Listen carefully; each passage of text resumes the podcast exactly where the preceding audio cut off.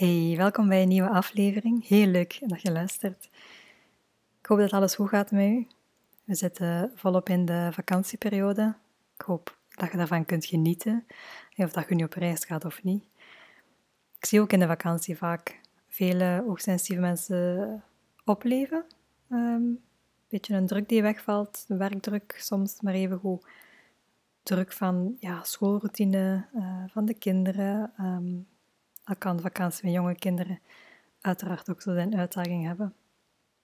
Nu, ik heb het in deze aflevering graag over burn-out, um, omdat ik over laatste cijfers zag voorbij komen, waar dat ik wel hele dubbele gevoelens over had.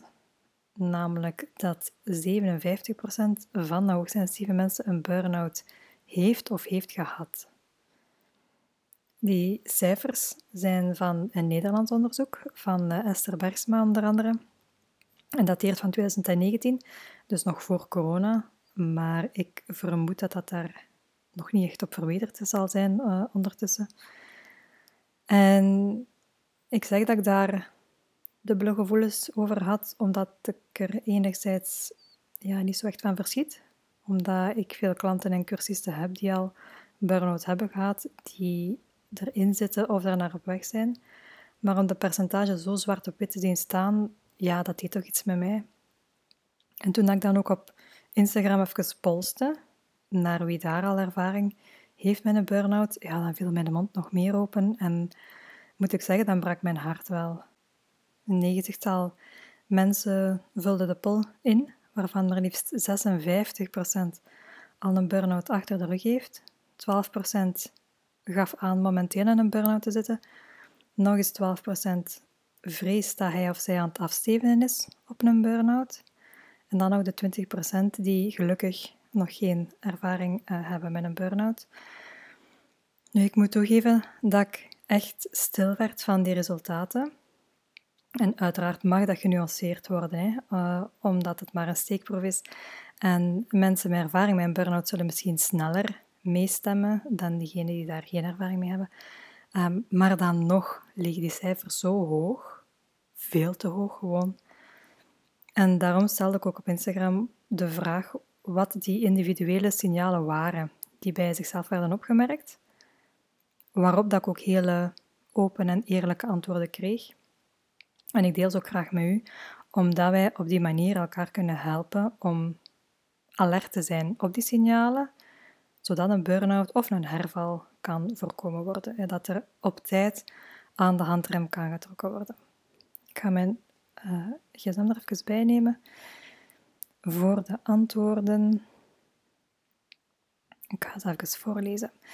Iemand zegt um, doodmoe en toch doorbijten, stiekem in slaap vallen, pijn overal, tien tassen koffie, huilen, leeg voelen.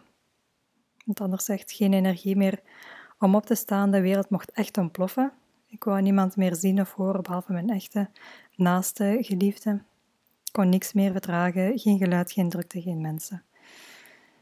Grenzen elke keer voorbij, pleasen, permanente spanning en onrust en mezelf niet meer kennen. Angstig, hulpeloos, onbegrepen, moe, uitzichtloos. Iemand zegt ook uitgeput, geradbraakt, 24 op 7 hoofd- en rugpijn, gefrustreerd, onbegrepen. Ik kon alleen maar huilen en wist niet meer hoe ik mezelf rustig kon krijgen. Een leeg gevoel, geen gevoel meer kunnen ervaren, voortdurend slapen, alles leek nutteloos.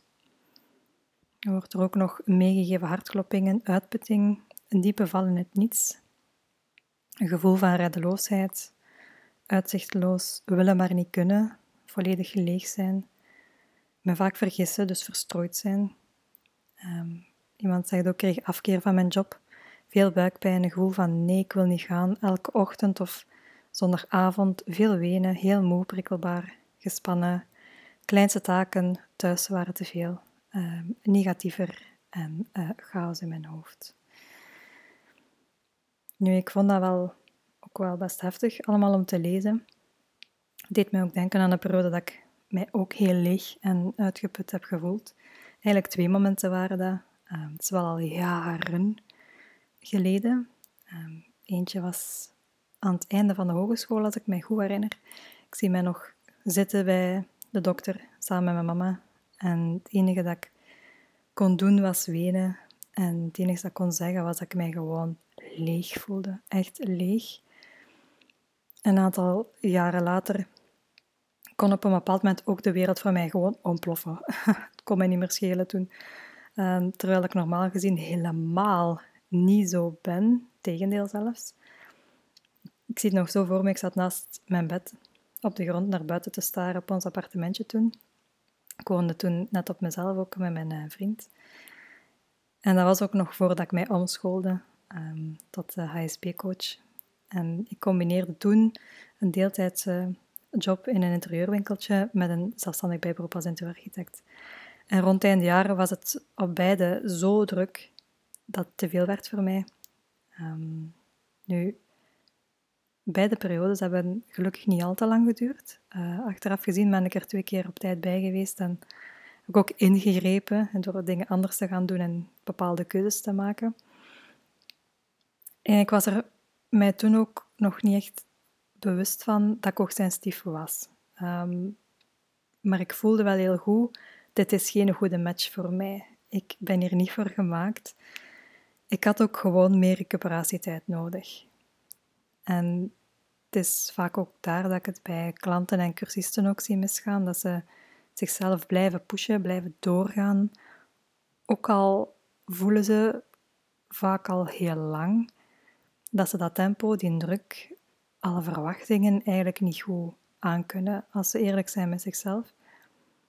En beetje en beetje zorgt dat voor mentale en emotionele uitputting. En langzaam maar zeker stevenen ze dan af op een burn-out zonder het goed en wel te beseffen.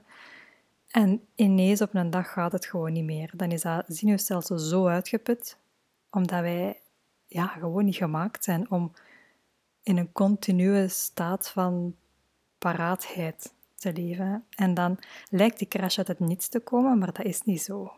Die crash is al lang aan het opbouwen geweest, maar werd eigenlijk genegeerd. Waarom werd dat genegeerd of hoe werd dat genegeerd? Door ja, overtuigingen zoals ik kan dat niet maken om nu uit te vallen. Mensen gaan mij zwak vinden of wat gaan ze wel niet van mij denken? Verrusten en niet doen is voor luie mensen en voor profiteurs. Ik heb alles om gelukkig te zijn, dus ik moet niet klagen. Ook al voelt jij je innerlijk niet gelukkig. Of kom maar nog even volhouden, het gaat beter als die collega terug is, als we verhuisd zijn, als de kinderen wat groter zijn enzovoort. Nu, als je hierin herkent, wil ik even meegeven, je moet niet volhouden. Je bent niet zwak, je mocht om hulp vragen. Het is echt helemaal oké als je het even helemaal niet meer ziet zitten, als alles boven je hoofd groeit. Durf ook aan jezelf toe te geven dat het gewoon even te veel is. Durf naar je huisarts stappen. Geef jezelf die toestemming om terug op adem te komen, om te recupereren, om te evalueren en dan eventueel bij te stellen. Je hoeft het niet alleen te doen. Laat je ondersteunen en begeleiden door een therapeut, psycholoog, psychiater of professional waar dat jij je goed bij voelt.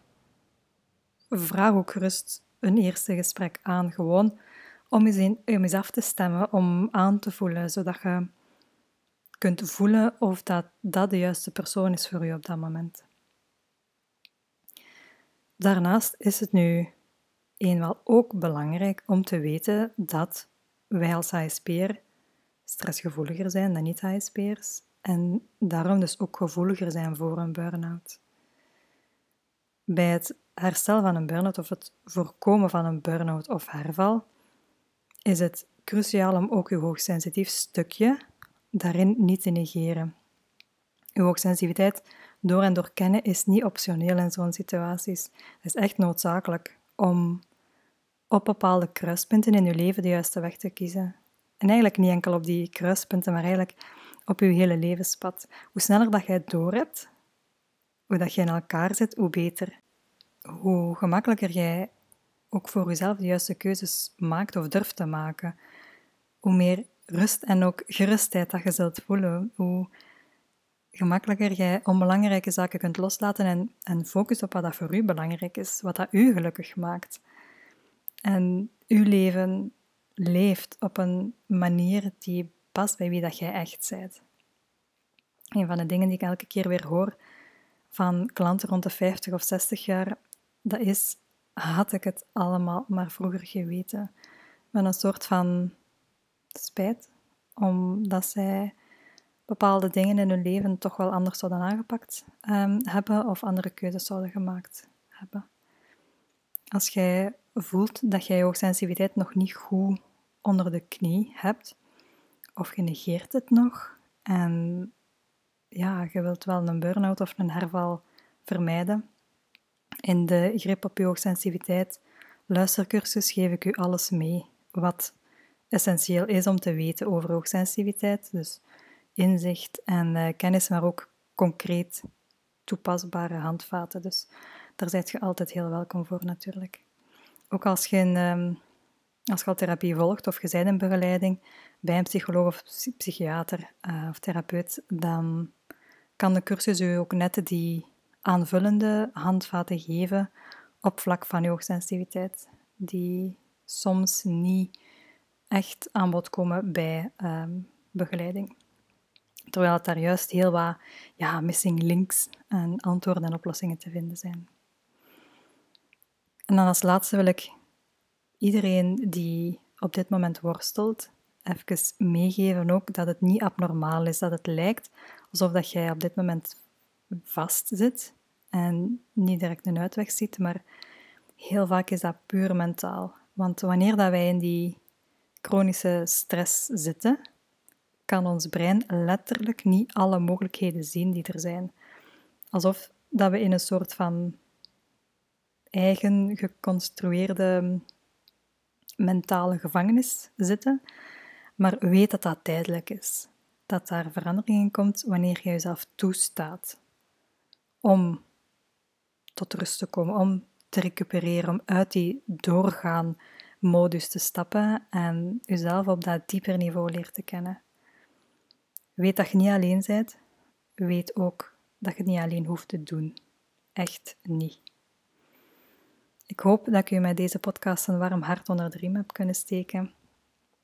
Ik wens u nog een hele mooie, fijne dag en ook vakantie toe. En uh, tot de volgende podcast.